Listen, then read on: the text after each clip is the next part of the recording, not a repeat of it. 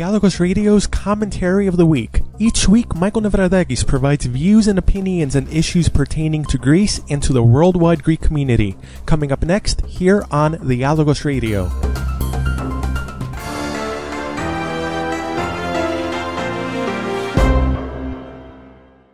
On October 28th, Greeks around the world will commemorate the anniversary of Ochi Day, the day on which in 1940 the Greek government said no to the demands of Mussolini to pass his troops through Greece unimpeded. This no has become an annual commemoration in Greece and is remembered as a moment of great resistance for Greece and its people, despite the fact that it came from a fascist far-right government in its own right. Today, though, the word no has been stripped of its significance in Greece. After the supposed referendum of July 5th, a referendum without a clear question posed to the voters, and, despite the 62% that voted no, without a clear message on the part of the voters, as the events since then have shown, we have seen the word no converted to yes, yes, yes. Yes to even harsher austerity measures and cuts than those which were purportedly rejected in a referendum. And in contrast with 1940, there is no longer any semblance of national pride or national identity in Greece, no backbone to truly stand up to this onslaught. On the night of July 5th, the people of Greece knew how to spill out onto the streets and the squares to celebrate the supposedly heroic, historic vote of no. Celebrations which in my opinion were premature, as the government of the so-called first time left had demonstrated much evidence of its insincerity and willingness to sell out the people. I expressed this opinion in no less than four separate articles which were written shortly before and after the referendum and which are still available online.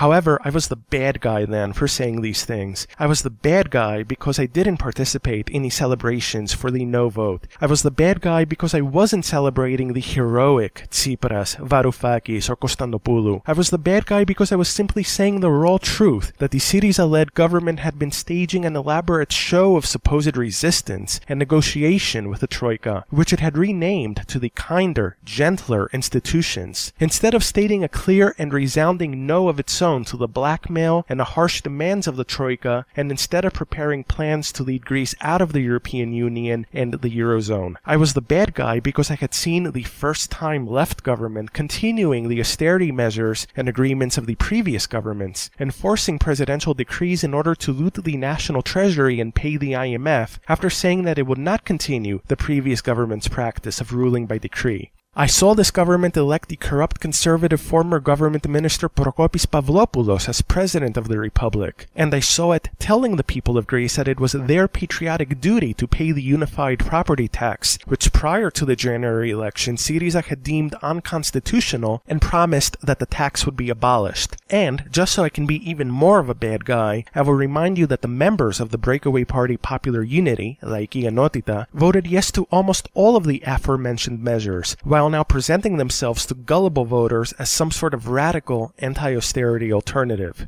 And just what can we expect now from the government which was once championing no, now that it has passed a new comprehensive bill containing dozens of new austerity measures demanded by the Troika? I'll become even more of a bad guy by telling you. Elimination of the minimum pension, continuation of the illegal unified property tax, an increased interest rate for those paying for the tax in 100 installments, an increase in the price of tickets and public transportation, abolition of tax exemptions for farmers, the legislative abolishment of Greece's pharmaceutical industry, a mandatory tax of 100 euros per month on all freelancers whether or not they had an income, and foreclosure of a household's primary residence via electronic means are just some of the many measures included in the new law voted by the members of the now second time left government of the charismatic Alexis Tsipras and the patriotic Panos Kammenos. Ah, but if you're a Greek homeowner in danger of losing your primary residence, don't worry. As stated by the government, foreclosures will only take place against those households which are, quote,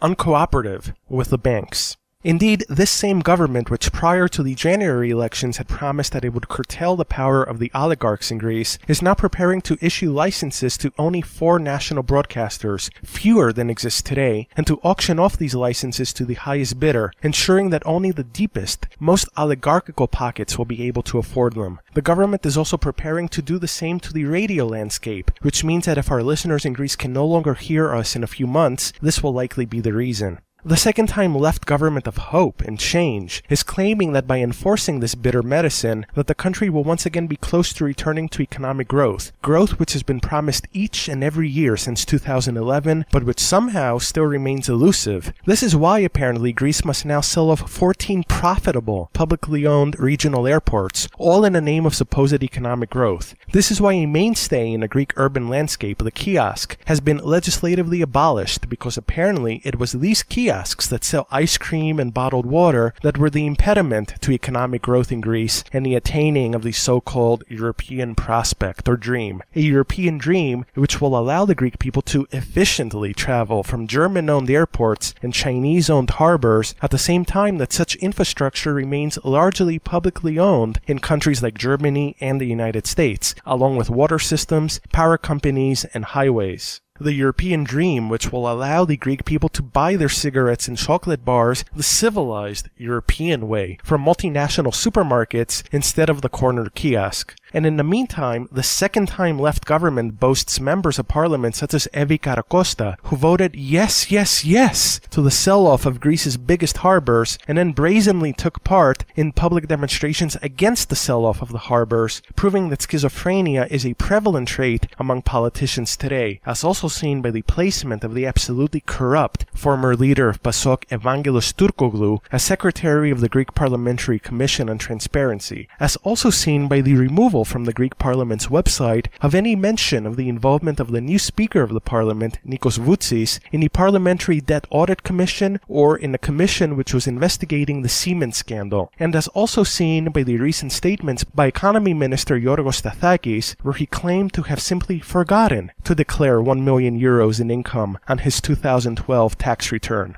And now we have the European Commissioner for Economic and Financial Affairs, Pierre Moscovici, shaking a big stick at Greece and saying that there can be no discussion about debt relief on the same debt, I remind you, which has been determined to be illegal and odious until Greece follows through with its so-called reforms, referencing the staged, corrupt, and completely discredited public opinion polls from Greece which claim that 80% of the Greek people wish to remain in the Eurozone at all costs, polls which are now being used as a weapon by the European Union against Greece. Then we have Nobel Peace Prize nominee Angela Merkel, who from the golden throne she was sitting on during her recent visit to the Sultan Erdogan in the Neo-Ottoman Empire of Turkey, proposed that Greece and Turkey run joint patrols in the Aegean Sea to go after the Syrian refugees. This is the same Merkel that is housing such refugees in former concentration camps in Germany. If you have ever taken a moment to wonder why the public sector in Greece is so inept, why Greece's universities are rotting away, why so many public works projects are rusting away, why Greece's TV stations have not been licensed at any point in the past 25 years, why Greece's agricultural production has been decimated, why schools in Greece enforce rote learning and why students are forced to learn two foreign languages when in many other European countries this is not a requirement at all, why Greece's injustice system operates in a way that it does, and why the Greek state consistently seems to create obstacles for any new or innovative business idea, the reasons are the very same as the reasons why the government, at the behest of the Troika, is now getting ready to destroy Greece's pharmaceutical industry, shutter the kiosks, and sell off airports, harbors, and water and electric systems. The reason is that this is exactly what the powers that be, the US, Germany, the UK, France, and others want. A country in a geostrategic location that is essentially a neo-colony, forever mired in mediocrity with no voice of its own, and whose promising young and educated workforce will simply migrate and benefit the economies of the economic superpowers instead of Greece, while foreign multinationals come in and dominate the Greek market, leaving no room for domestic industry or production. In the meantime, Iceland has sentenced 26 separate bankers to jail sentences totaling 74 years. It's too bad Iceland has rejected the European dream in such a way. What a shame. This is why, as the October 28th commemoration approaches, I will state my own no. No to the corrupt, traitorous, pro-austerity parties of Syriza, the independent Greeks, PASOK, New Democracy, Potami, and others, and to the voters of these atrocities. No to corruption and patronage. No to the injustice system of Greece. No to Greece's completely corrupt oligarch-owned media, and to the absolutely pathetic, talentless hacks who serve as foreign correspondents and freelancers based in Greece. And no to the Euro, the European Union, and a never-ending pro-European, self-loathing, and national inferiority complex of Greece.